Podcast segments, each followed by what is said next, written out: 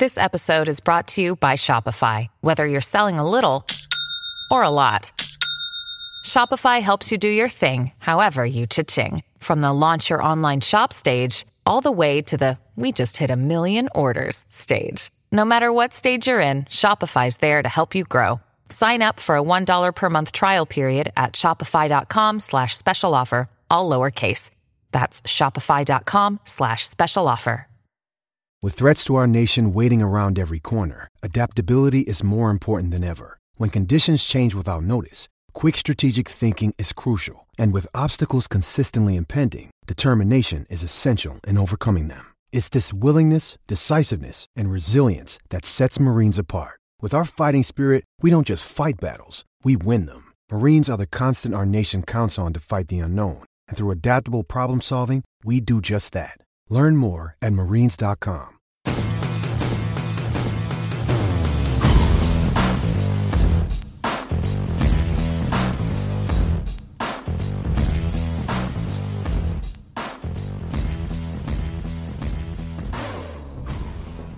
Hello and welcome to episode 9 of the Red Sox On Deck Prospect Podcast, part of the Over the Monster Podcast Network. I'm your host, Bob Osgood, and we have a special episode for you tonight. First, introducing my co host, as always, uh, Shelly Verstrate. Shelly, uh, how are you handling your idol, Jacob DeGrom's loss from Wednesday night? yeah, um, um, as a Jacob DeGrom fan, I kind of expected you know, the Mets to do Mets like things and not score any runs. But then I'm like, oh, they're going against, uh, you know, the Red Sox and Nick Pivetta, so it's it's no issue. Um, but uh, yeah, um, it was a really really good game, and Nick Pivetta was okay, and the offense was okay as well. So very interesting outing this week. For sure, I think it was the perfect outcome. I agree to someone who always yeah. roots for Degrom. I I didn't want to see him get lit up, but it was a great series, crisp games. Had Eckersley and Remy in the booth, so it was hard to beat that. Um, we also have a guest joining us today that we're very excited about. He writes for Fantrax HQ, appears weekly on the Five Tool podcast at Fantrax, and also the Toolshed Prospect podcast at Fantrax.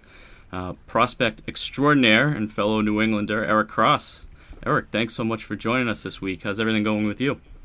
Going pretty good. Thanks for having me. And it's funny you brought up the uh, the the Grom game yesterday because it kind of rem- reminded me of a game I went to oh about seven, eight, nine years ago now, where it was CC Sabathia going for the Yankees when he was like peak Sabathia, and we had John Lackey during that year. He had like a six something ERA going. So yep. I was like going to the game. I was like, oh, we are going to get absolutely rocked and get dominated. But then we ended up winning like ten to four or something like that. Like we, we got Sabathia for like six runs in the first three innings. But uh, yeah, I'm sure yep. Shelly, you're you're okay losing. Uh, Degrom losing to the Red Sox. So that's kind of like a silver lining. Favorite team, you know, beating out Degrom. I think you're okay with that, right? Uh, yeah, yeah, I I, I, I, I, I, totally feel the same way. Uh, when I was watching it, I'm like, okay, yeah, everything's going okay. Degrom's not getting lit up. The the Red Sox are keeping it close. Um, and yeah, yeah, totally agree. Uh, Eric, anything I missed uh, in that intro, or feel free to promote the work that you're doing, or any big pieces that you have coming out soon. No, yeah, you pretty much hit it right on the head. You know, where I write for my two podcasts and I uh, got a lot of work coming out soon. Probably most notable for all of you that play fantasy baseball. I got my dynasty rankings uh, updated coming out on Monday. Um, just a, obviously a lot of the, the fantasy and prospect work over there at Fantrax HQ, and gotta give my, my big shout out here to my co-host on the Fantrax Toolshed, Chris Clegg. He and his wife just welcomed in their their baby boy to the world earlier today, so it's gonna give a big shout out to him. Absolutely, Chris, is a great guy.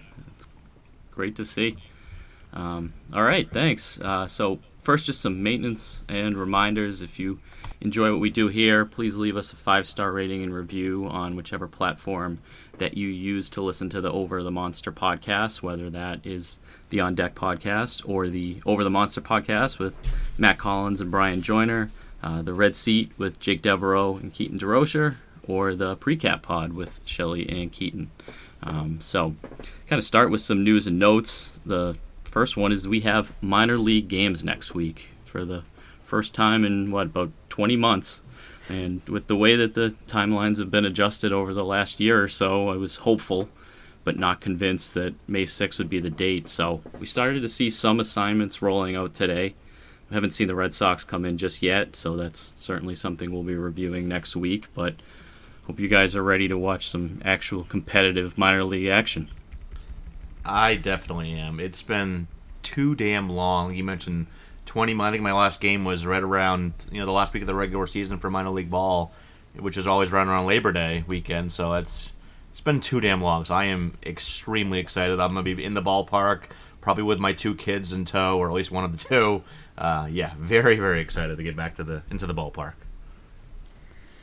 Yeah, yeah, I totally agree with Eric. Um, I've been waiting for um, you know the Giants, which is the Double A team that's closest to me near Richmond, Virginia, to announce their roster because the Giants has a really interesting team. Um, but I'm just ready to really get back to the ballpark. Um, you know, I got that email from MILB. Um, yeah, I think last week or something like yeah you know your milb tv subscription has been like renewed and i'm just like oh my goodness it's actually happening. It's actual it's actually happening and i'm so i'm so excited. It's been way too long. I'm with you uh, i will be signing up for that in the next week and ready to go as well. Um, so in terms of actual news and notes um, Jarren Duran has been playing some left field at the alternate site. And according to Alex Cora, he's going to be mostly playing center field, but mixing in a little bit of left field and right field, uh, as he said, to keep getting better and keep the options open. Um, since the start of 2019, he's only played center field. Um, outside of a few games at the Arizona Fall League, so between Double A and the alt site and in Puerto Rico spring training. So sounds like he's going to be mixing that up. Shelly, do you make anything of that, or um, do you think it's just what Cora says to keep the options open? Um, I think it at the beginning of the minor league season. I think it's to basically just to keep um, the options open. But knowing that he is already playing left field, even though he had been playing center field before, and just you know, knowing how Franchy Cordero has really, really struggled, it really makes me very excited and happy to see that he's playing a corner. To maybe we'll see Duran, um, you know, uh, uh, faster in Boston than I was expecting because I was expecting him maybe June, um, early July, something like that. Um, but knowing that he's already kind of sort of shifted over to the corner, um, that makes me really excited because I cannot wait to see Jarren Duran in Boston. Yeah, and it sounds like you know there there'll be a couple of options in between, and that kind of leads into um, the next piece of news, which is Danny Santana, who's actually going to be starting his rehab assignment. We haven't talked about him in a while um, out at Greenville High A, and he was dealing with some health health issues during spring training. His initial opt out was April 30th. It sounds like that's going to be extended uh, well into May um, due to the delayed start. Do you foresee maybe they start with Santana, possibly flip with Cordero, um, and kind of see how that works first? Um, or do you think that these might just kind of happen concurrently and we might see both of them? Yeah, I, I I, I do think that they'll give um, probably Santana a shot. Uh, because Cordero's just looked like so lost over there at left field, especially at the plate. Like he just is unbelievably lost right now. So I do think that if Santana looks okay um, during like minor league games and at the alt site, um, they'll give him a chance. But even if he doesn't look okay, then I think Duran will be, you know, will follow quickly behind him. Yeah, and Eric, I know you were going to talk about Duran a little bit later, but any thoughts on this, on um, Santana or the news of, of Duran playing the corner in the outfield? Yeah, it doesn't surprise me that they've been moving Duran around. I think they want to get him up fairly quickly. You know, he made it up to you know my neck of the woods, Double A in 2019, fairly early. I think he got called up here in it was like mid to late May after he just tore up uh, High A and but he, and he didn't look good. Like honestly, he looked overmatched, and um, he was still showing off the good speed, but the contact skill was kind of eroded, and the power wasn't there. But you know, making all those gains that he made at the alt site, especially with the the power game, with the slightly revamped swing. You know, I am I'm very excited to see Duran come up, and I do think he's up pretty soon. Uh, I say if he's not up by the All Star break, I would be shocked. And I don't see. I see Santana will probably get a call up. I can totally see that. Uh, he can play multiple positions, you know, a little bit infield, a little bit outfield. I don't see that really, you know, him doing much though because he's just not good. Like, I think he's what he is. is an, he's an org depth guy at this point. It's a guy you have just in case you get some injuries. You can fill in for a little bit, or you know, maybe you know, be a backup at a couple different spots. But it's, it's weird. Like he has one of the weirder careers. You know, you'll see. Like, go to his baseball reference page, and he had a pretty solid rookie year with Minnesota way back when, and then he was absolutely terrible for the next six, seven years, and then had that 2020 year came out of nowhere in Texas and then back down to mediocrity last year. So, yeah, I, I I don't see him doing much, just kind of holding the seat down if they don't think Duran's quite ready yet. But yeah, getting Duran those two, you know, you know, some looks in the in the corners is great because we, you know, the really the only one outfielder that's locked in to this lineup right now is Alex Verdugo. You know, Renfroe's not doing well, Franchy's not doing well, so it kind of keeps the options open to get Duran up sooner rather than later, and I'm very excited. Yeah. He's you know one of the top prospects in the system, so uh, with that type of game changing speed, that in top of the order upside down the road, so very excited for Duran. Yeah, and you mentioned 2020 had 28 home runs and 21 steals with a 283 average just two years ago for Santana. So something is there, right? and hopefully th- there isn't a whole lot of speed on this team. So if he can bring a, a stolen base threat as a bench bat, um, I could see Santana sticking around just like Marwin Gonzalez has it at all different positions. So, um, and as you mentioned with Cordero, my goodness, 49% strikeout rate. I mean, yeah. that just jumps off of the page when you see that.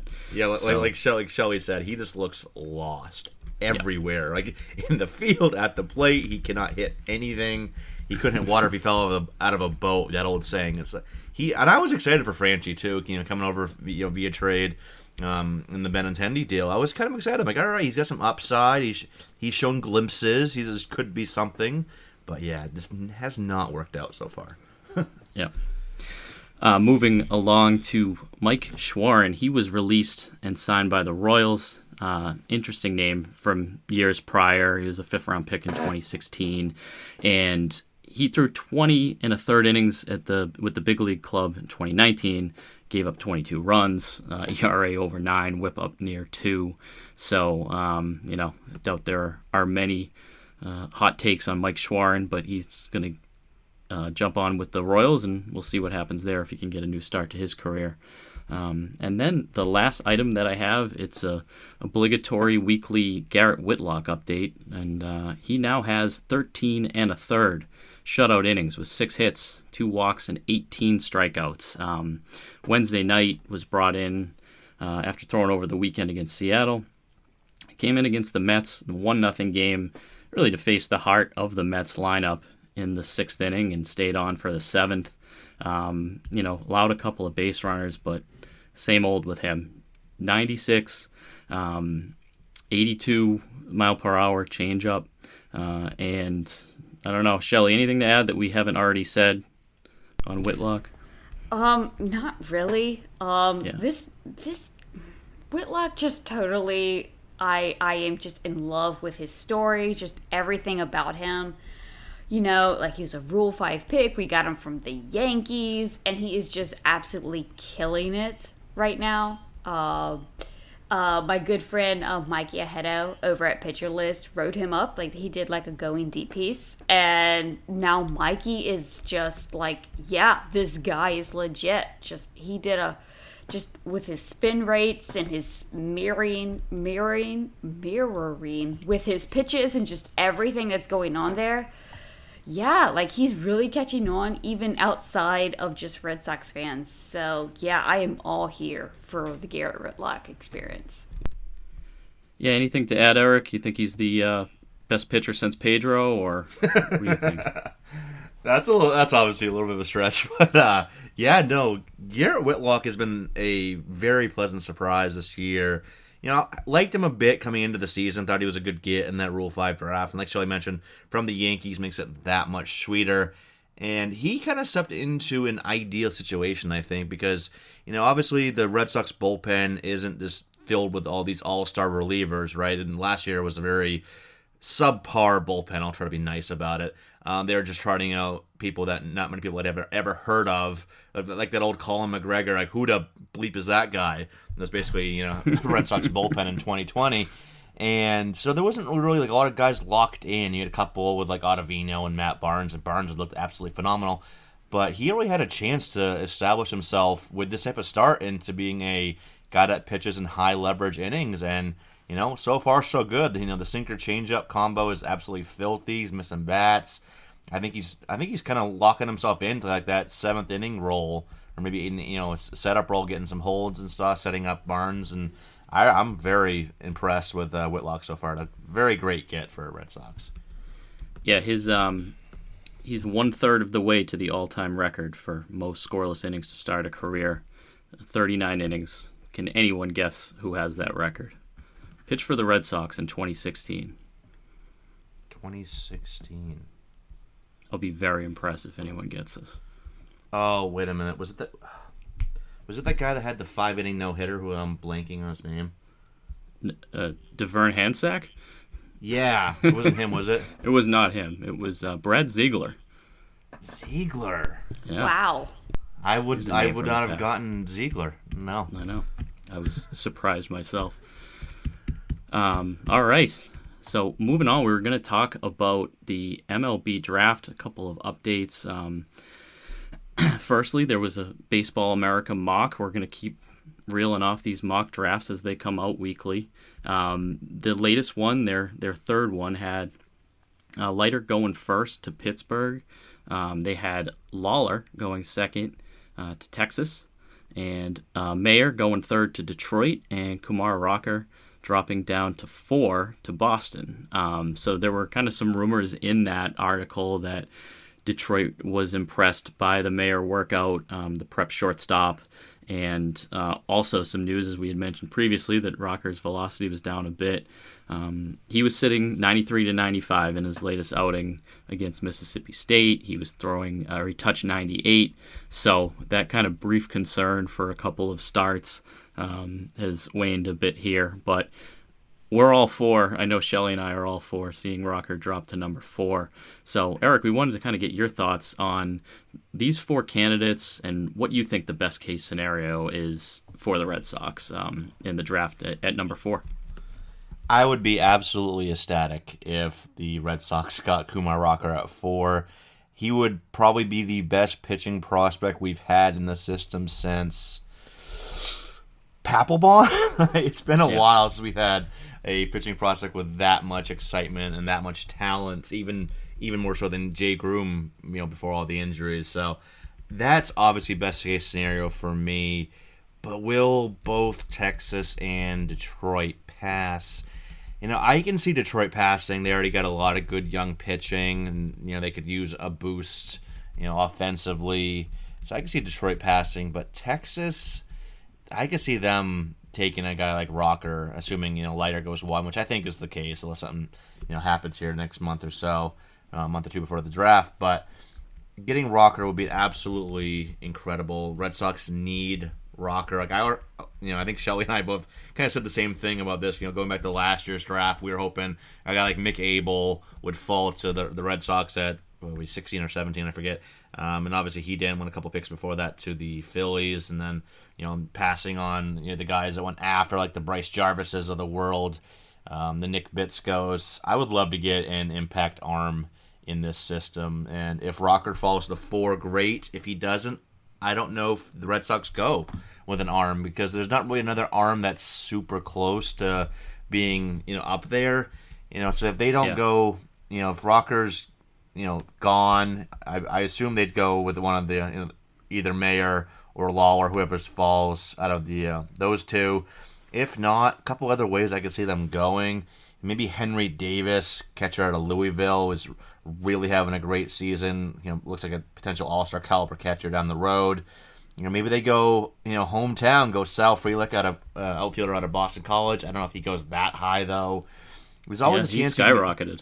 Yeah, he's had a great year, and you know, props to uh, buddy Jeff Ponce at Prospects Live. I'm still getting used to not calling him Ralph Lifshitz. Um, he, he, was kind of like on Frelick very early. You know, he gets to see a lot of Boston College, uh, so he was kind of you know pumping up Frelick for a while now. Maybe they go. You know, it's always those years. Maybe a prep arm jumps up. Maybe a Jackson Jobe uh, out of you know Heritage High School, Heritage Hall High School. A lot of H's there in Oklahoma City. Know, or maybe they go. You know, Gunnar Hoglund, Ryan Hughes, a couple you know pre, uh, college arms out of Mississippi and Wake Forest respectively. There's a couple ways I could see them going, but I would be shocked if they didn't go with one of the three that fall out of you know after the Leiter goes one in having um, Chaim Bloom, you know, former Tampa Bay guy. Maybe they go younger. I, I gotta feel Rocker goes to Texas, so I think Lawlar or Mayer is gonna be the pick, and both of them could be you know special types of talents. They're both very advanced for prep bats. You know, great hit tools and really toolsy projectable frames. So I would be very happy yeah. with any of those three if the Red Sox get them at four. Yeah, and I think that we have kind of echoed the same thoughts here. And you know, even if that takes four or five years, um, you know, if, if Bogaerts is 33, 34, hopefully he's still here. Uh, who knows about free agency? But right. you know, we said just take the best player. You don't worry about right. position. You'll find a way to fit these guys in, especially shortstops who are prep bats and have so much development time ahead of them. So many things change. Don't worry about the position. Um, so, Shelly, anything that you wanted to add to that? No, not really. I mean, Eric really just knocked it out the park. Um, seeing, you know, you know, Rocker just has fall fallen to four. So basically, in like the preseason, Leiter and Rocker have kind of sort of flipped. You know, I I'm totally fine with it. Um, yeah. And even but, if we even if you know, uh, you know, Texas or uh, Detroit uh, take Rocker, I'm totally fine with Henry Davis. Like I've I've kind of come around to, to to Davis and just like his hit tool and everything, and maybe he can still you know stick behind the plate. I'm really excited about that. But just having the fourth pick, I, I obviously we haven't picked this high, um, and a very very long time so it's really nice to just kind of watching all of these mock drafts come out and just being kind of like in the hunt for all of these great players unfortunately i think the last time we picked in the top 10 that i can recall was when we picked seventh and took Trey Ball. No, which, I, which, yeah, which yeah. did not work out well. Oh my gosh, Trey Ball. Oh, I, I saw him in Portland. Uh, it was a few years into his career. Like obviously, it took him a long time to even get up to double A level. Yeah. And he just wasn't good. Like the velocity wasn't even there. He, he couldn't find the strike zone at all.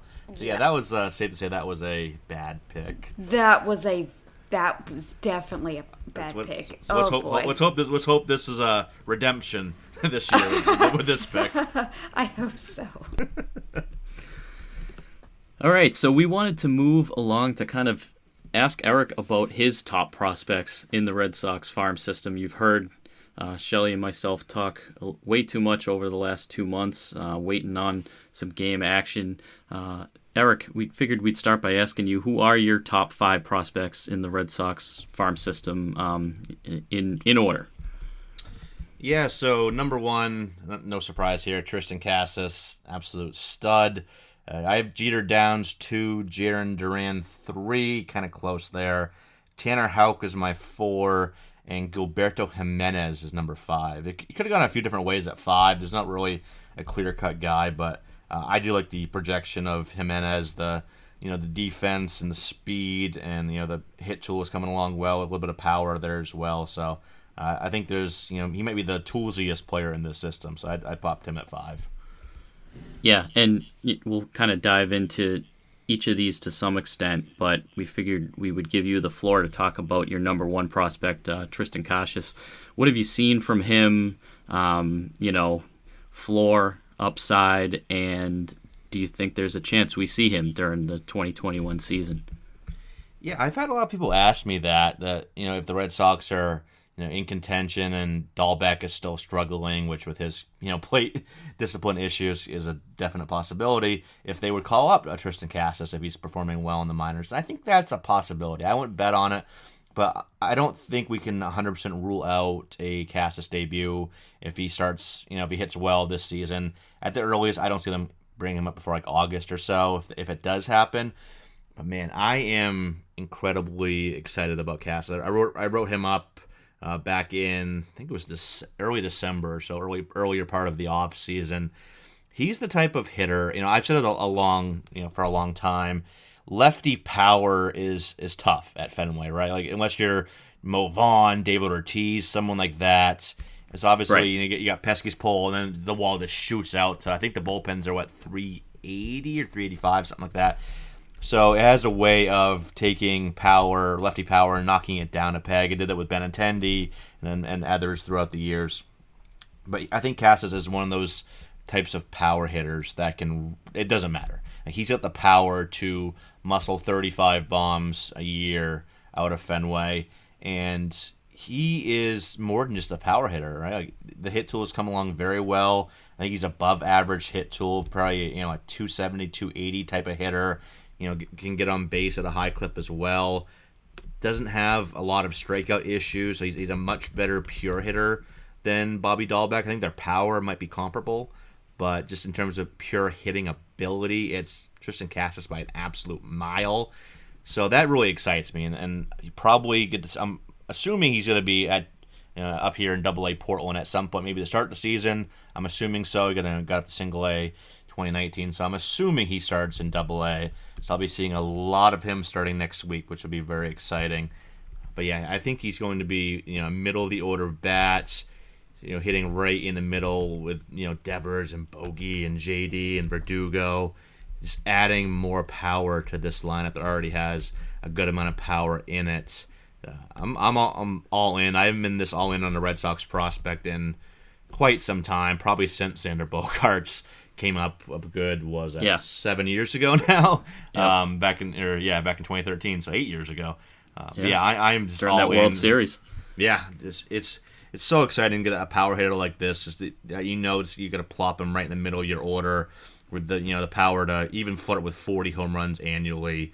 You know, this guy's gonna yeah. be an absolute stud. You don't you don't hear anything bad about Casas. Everything is positive that you hear coming out of you know alt site and wherever it may be. So yeah, definitely very excited about Casas. Yeah, and, and you mentioned the difficulty of a left-handed hitter at Fenway, but he just seems like such a smart hitter, and yeah. you know, I'm sure we'll watch what it took a few years for David Ortiz to do, which is go to left field with power and use that wall to his advantage. And um, you know, for such a big guy, he has such a smooth swing, keeps it simple even when he's behind in the count. Uses all field, so uh, totally agree. I don't think that it will be much of a downside at all. Being a lefty at, at Fenway, he has that kind of power.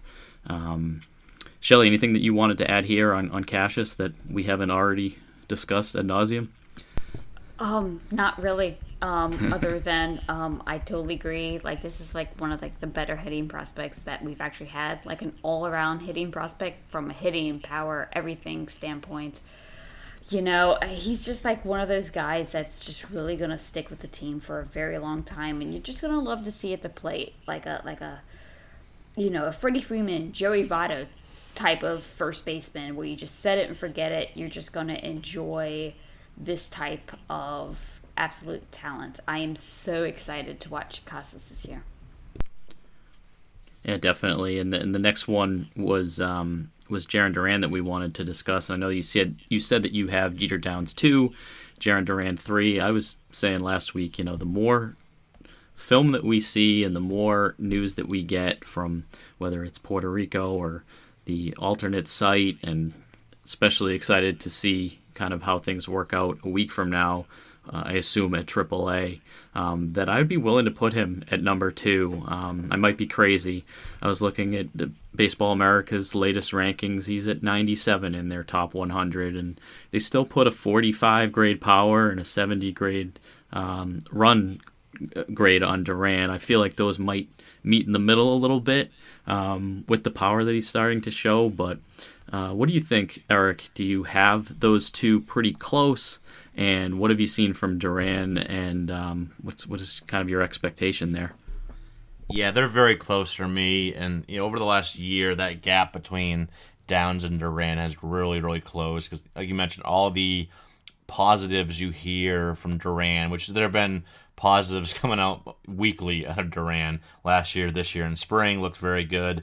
So yeah, it is very close between the two of them. I think all three, you know, including Casas, uh, are our top 100 guys overall in baseball. So um, yeah, very excited. And you know what I saw with Duran, even though he didn't have the greatest showing, I still saw like you know the tools to be a high impact player at the major league level. You mentioned the, the run grade, and yeah, right now I, I do think he's you know pushing double plus run, and maybe you know he does kind of slow down a little bit, but even so, like worst case scenario, he's a plus runner, 25, 30 steal potential there. You know, not the greatest center fielder, but solid enough. Like he's a decent. I wouldn't say he's gonna have any gold gloves in his future, but you know, moved very well. You know, he's a very athletic guy, obviously. You know, his reads were fine. Um, didn't really stand out, but didn't you know, lack anywhere either. Doesn't have a great arm, but you know, neither did Jacoby Ellsbury. You know, not everybody can be Jackie Bradley Jr. combining great range with a cannon for an arm. You know, I think we've we've kind of been spoiled with our center fielders over the last 10, 15 years for the most part. But yeah, I think I think he'll play a adequate center. You know, good range. Um, so that'll be that's very exciting. And if that power sticks, and it looks like all indications are that that that power gain is for real. You know, I, kind of you know when you heard the reports last year out of the alt site, and you know we all saw the, the videos coming out on on Twitter, YouTube, wherever it may be. I'm like, all right, that's great to hear. Love seeing it. Now let's see if it sticks in games. It did this spring. You know, and I think if that power is here to stay, and he's more of a you know, 15, you know, teens homer, like a 15, 16, 17 homer guy, as opposed to a more of a 8 to 10 like he kind of projected to be originally. I think that could push him ahead of Downs, uh, especially when you add in the defense and center, which is always very valuable. Uh, so yeah, for, for, real life purposes, I think yeah, there's a good chance Duran could be you know, could vault ahead of Downs here uh, this season. But I'm, I'm, excited for all three. I'm, I'm a big Jeter Downs guy. I think he his type of profile is going to fit very well at Fenway. Yeah. I think he's going to be a, a, guy that people love. He's going to be, you know, a little bit of hit, a little bit of power, a little bit of speed, pepper in the monster, and he's got a kind of a, a pull happy way uh, in his profile. So I think all I think Red Sox fans are going to be very very happy with all three of these guys within the next few years. Yeah, and it easily could be that there's just been more news about Duran, so there's right. a little more he- helium behind that. Um, you know, we'll we'll get to see a lot more video real games of, of down soon. So I might be jumping the gun a little bit, but I've uh, I'm on board fully with everything you said there. Um, you did have Tanner Houck, and I think you know those three are kind of a tier, and then you had Tanner Houck in your top five. Um, what were kind of your thoughts on his early season outings compared to the scouting reports and the and the book on Houck? Um, you know, along with his late 2020 outings as well. We got a, a short look at him last year. Um, you know, what do you, what have you seen this year, and kind of what roles do you anticipate that Houck might might fill in the long term? Yeah, Houck kind of has been reminding me a lot of the Houck I saw back in 2019 in Double A, not a lot has changed. Oh, you know, there's been minor changes here and there. He's you know, throwing the slider even more this year. And that slider is, is filthy. That slider was filthy back then. It's still filthy now. It's easily a plus pitch. Gets a lot of whiffs with it. Um, 53.6% whiff rate this year. Very, very good. But, you know, I don't like pitchers that don't have, like, a viable third pitch. And yeah, you could say, oh, he throws the four seamer and the sinker. That's great.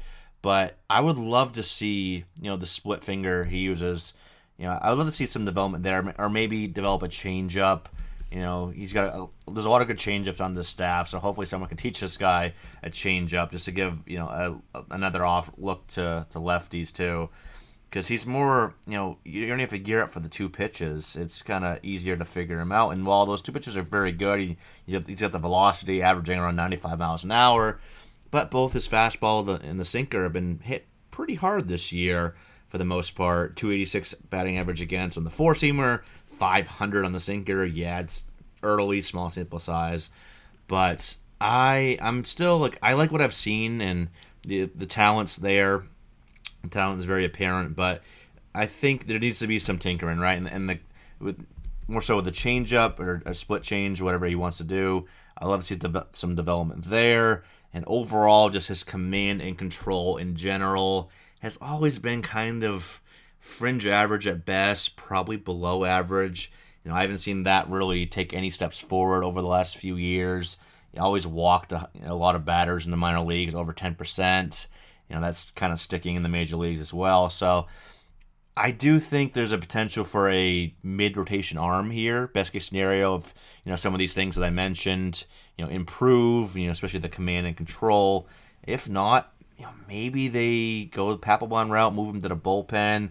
You know, that fastball slider combination could be lethal in, in the bullpen, and you know maybe he's a closer long term. I think there's definitely that possibility as well with the pitch the pitch mix that he has. So a lot of kind of a lot of ways they could go with Tanner Houck. Yeah, uh, it'll, be, it'll, be, interesting to see how you know the next couple years will be very huge for him in his development. Um, he's got a lot, say he's got a lot of good arms around him.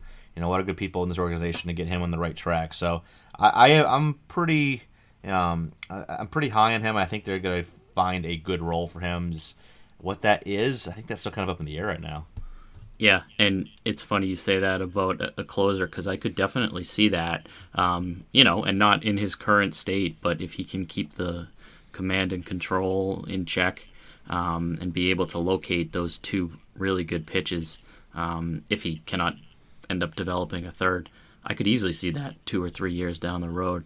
Um, Shelly, what do you think? I, I feel like that might be why he is. I mean, he's clearly one of the, what, 13, 14 best pitchers.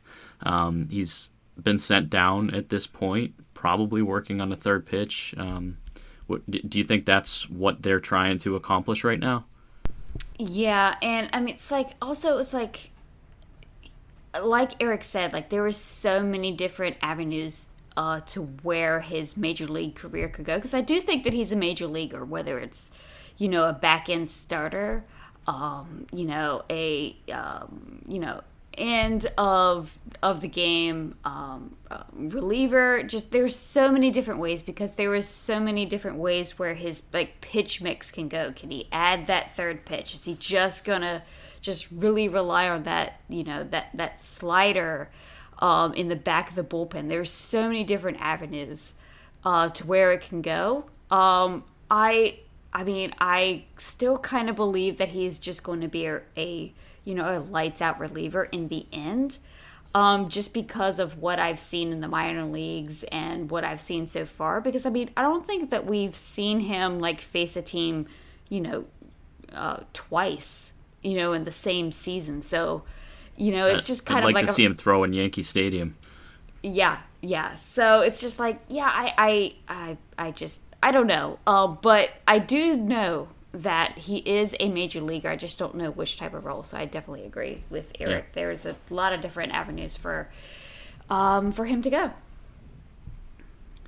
All right, perfect. Um, I did want to talk about um, a couple other names, Eric. We wanted to get your opinion on. One of them is uh, Brainer Bonaci, who we've talked about in a couple different episodes here, and I remember reading, uh, kind of seeing you the highest. You had him up near your top ten a year ago when you did your rankings, um, which you know you were kind of the first that I saw having him that high, and he's really shot up a lot of boards into the top 20, top 15 this year.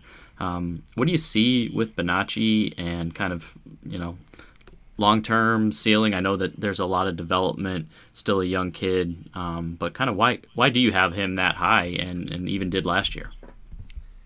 Well, first, off, it, it helps that the Red Sox system isn't great. Like he, I don't think he he would have been super high. Like you plop him in Tampa Bay, I don't think he's even would be in my top twenty five or thirty for the most part. But you know, with, with that being said, this is a lot to like about Bonaci. A lot of projection. And first off, the name Brainer Bonaci is just an 80 grade name. Like, oh yeah, it's a, it sounds like cool. It sounds fancy. It's just a great name, Brainer Bonaci. Um, so I want to I want to see him succeed just so I can hear that name. You know, said as much as possible down the road. Yeah. Hopefully, he um, and uh, Thaddeus Ward are up together. I know, right? There's, there's, a lot of good names in this system. Uh, Jeisson Rosario and Connor Seabold. There's a lot of good names yep. uh, in, in, this system. Um, but yeah, Bonaci, there's not really anything that sticks out about him. Like there's not like that standout tool. He has a great arm. That's probably his best tool, at least a plus arm. But he just does a little bit of everything well. You know, he's a smaller guy. He's listed at 5'10", buck 40. Um, looks like he has added some little bit of weight from what I've seen in some videos, but that, that's that's still kind of remains to be seen where he kind of checks in at this year. But there's some growing power here and plenty of projection on that frame. you Yeah, he says 5'10, so he's still got some projection left there. I think he could get maybe up to fringe average power, at least be like a double digit homer guy. Uh, hit tool is probably his best offensive tool, grades above average. He's a switch hitter, a lot of good bat speed, smooth swings, contact skills are very good, can use the entire field. Um, really good barrel control there. But, you know, it still kind of remains to be seen. We haven't really seen him a lot in game action yet because you know obviously he was a 2018 international free agent and only really had 2019 uh, to get any work in before getting shut down in 2020 unfortunately so I, I, think he could be one where you know if he, if he starts off hot this year and continues kind of showing the tools that you know have kind of already gotten him rising up a lot of rankings I think he could really really shoot up into a lot of top tens this year.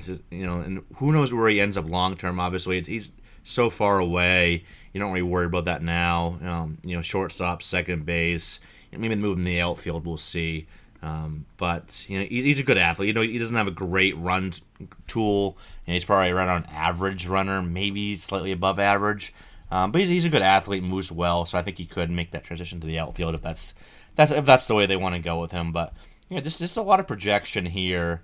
Um, one of the more projectable guys in this system. So uh, it's, it's easy to get excited about a guy like Bonaci in the system that doesn't really have a lot of these projectable guys. So uh, he's, he's one that I'm really intrigued to see this year in game action. Yep, absolutely. 18 years old, and this will be kind of our, our first good look at him. So, um, yeah, I'm hoping that he weighs more than 140 at this point, which is the last number that we had on that. But, you know, you basically got a high school age kid, so that's to be expected. Um, and then kind of the, the, the, next one that we want to talk about was Noah Song. And a couple weeks back, we talked about Song. We told the backstory there that he is uh, with the Navy right now, fulfilling a commitment to the country. Um, but we also mentioned that he throws 99 miles an hour and with a, a good slider and changeup, and had pitched for Team USA um, in 2019 as well. So, uh, anything, you know, what have you seen with Song, uh, you know, on on the field to to to get some excitement? And do you have any expectations of him? We've kind of talked about him as the widest range outcome of anybody in the system. Yeah, that's that's exactly it. I think you know I've said this more than one time. He could be the best pitching prospect to come out of this current Red Sox system. You know, that's not really too much of a stretch because there's not really any you know locked in guys that you're like, oh, that guy's going to be great right. in terms of pitch and pitching prospects at least. But yeah, really, really impressed. You know, I was hoping to get down to see him in 2019 and almost did in one of his starts for Lowell, but couldn't make it work. I was heading up to Manchester, New Hampshire for a game later that night, and the timing just didn't work out great. But from what I've seen in, in videos and watching some minor league games, he is, like you mentioned, he's got the three above average to plus pitches. Pretty solid command and control, you know, pounds the strike zone, doesn't really get beat by, uh, you know, be, allowing a lot of free passes, doesn't get himself behind in too many counts, really attacks the zone. And I, I love guys that just attack, attack, attack, attack. Um, those are the guys I really like to see and love watching those types of guys pitch. And he, he showed all that in, in 2019 you know, after the draft. And he was a great, you know, 20, fourth round pick. I think he was an absolute steal in the fourth round. So I think he has, you know, obviously it's hard to say right now, obviously, because he's got the, you know, commitment to the Navy, like you mentioned. Won't even be back until, I think, next year. I think he's eligible to come back. So at that point, I think he'll be 25. So a little bit of an older prospect, but definitely one that could I think make the transition back and kind of get to the major leagues pretty quickly. He was a very advanced arm, you know, prior to going back to the Navy. So I don't think it'll take a, a long time to kind of get back in the swing of things and probably start him out in like Double A or something like that. But yeah, very very exciting overall profile. I think it maybe has the best all around arsenal in this entire org. Uh, better than Groomes, better than Houcks, better than Thad Wards, you know, all Bryan Mata. Uh, I think, like I said, I think there's a chance Song does end up as the best pitching prospect come out of the system. Whether that's more like a number four, or number three guy at best. I don't think he's got like frontline potential, but definitely a lot of things to like with Noah's Song. So I'm intrigued to see him back in the system next year. Yeah, I agree with everything you said there. I, I, think that it'll be interesting to see uh, if and when he comes back, um, if kind of what the his stamina is, if he how many years he might need to work that back up to be a starter, or if they just go directly to the relief route. Um, yeah. Shelly, anything that you wanted to add about uh, Song or Bonaci, which I know we've we've talked about them them plenty, but any thoughts on what Eric said? Uh, no, other than um, I totally agree. Um, Bonaci was kind of like my guy um, for the um, um, over the monster roundtable.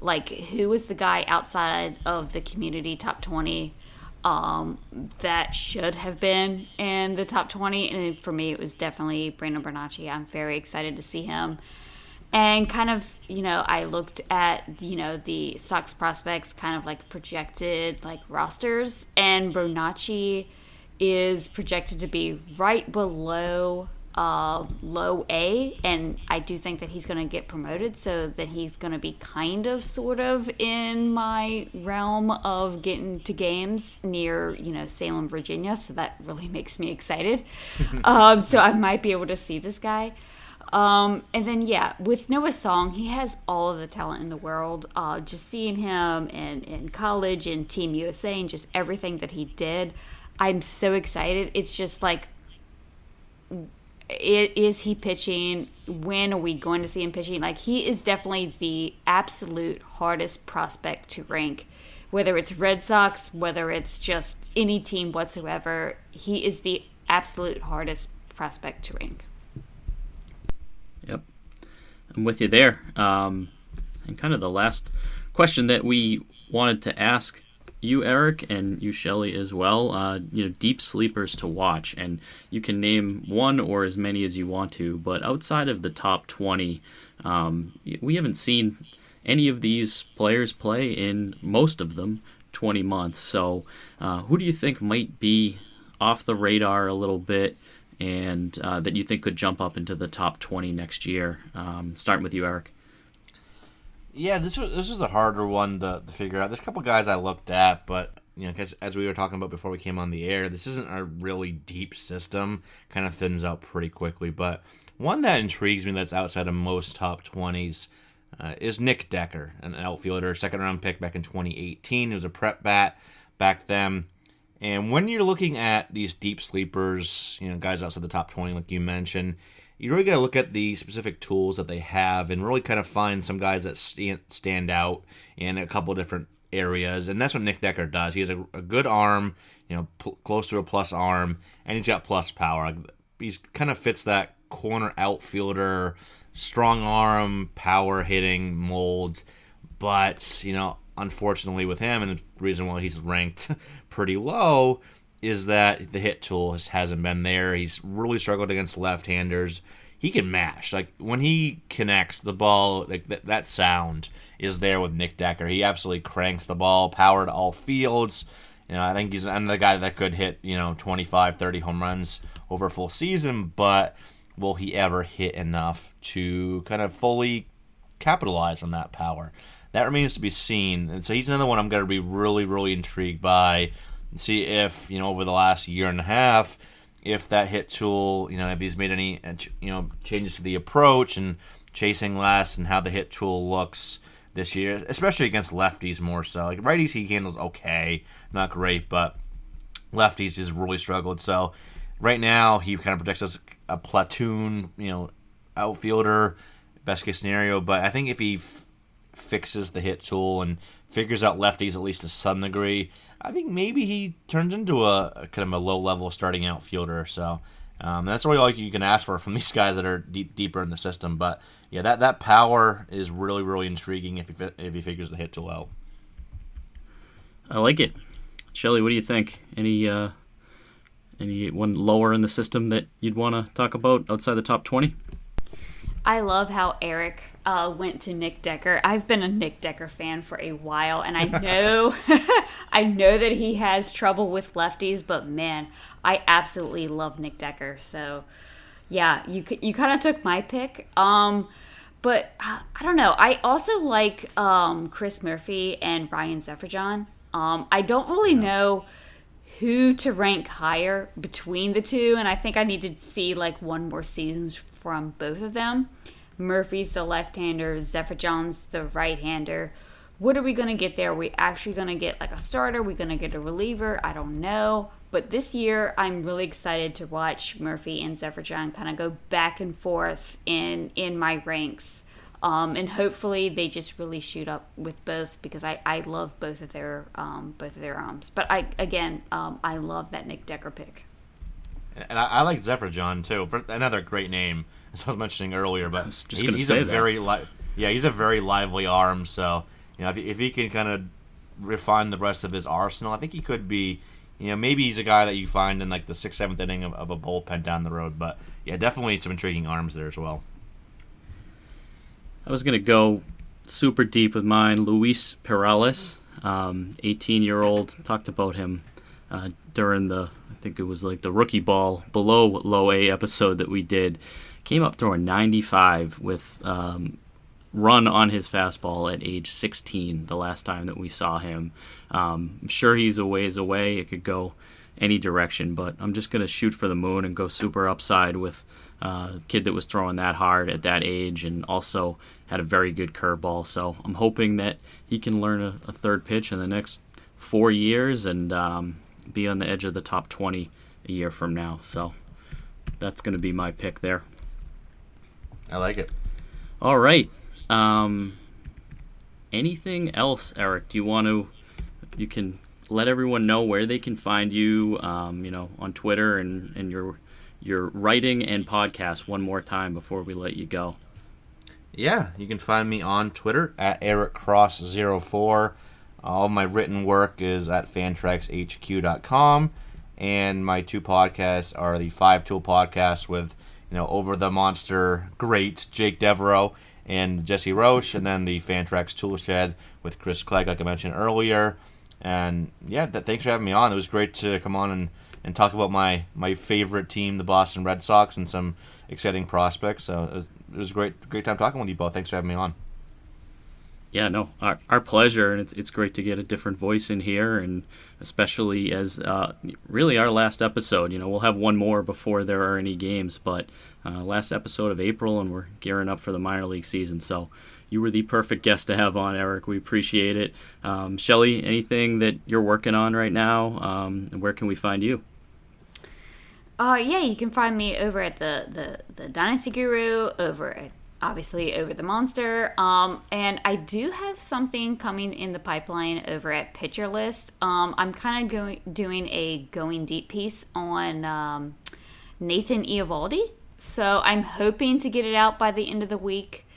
Um, but it might be early next week as well. But yeah, if you want to just read more about Nathan Eovaldi, um, I should have something over at Pitcher List um, coming up soon. I'll be reading it, that's for sure. I love Eovaldi. Yes. Finally putting it all together. Yes, it's it's so awesome. It is absolutely awesome what he's doing. Yeah, we got uh, two different pitchers that are trying to step up as the ace with uh, in Chris Sale's absence, and if Sale can find his way back by July 4th and there's three of them all fighting for that role, it would be a beautiful thing. So, looking forward to reading that. Um, you can find me at Bob Osgood15 on Twitter. I also write at the Dynasty Guru. And um, yeah, thank you both for joining us today. This was great. And we will talk to you next week.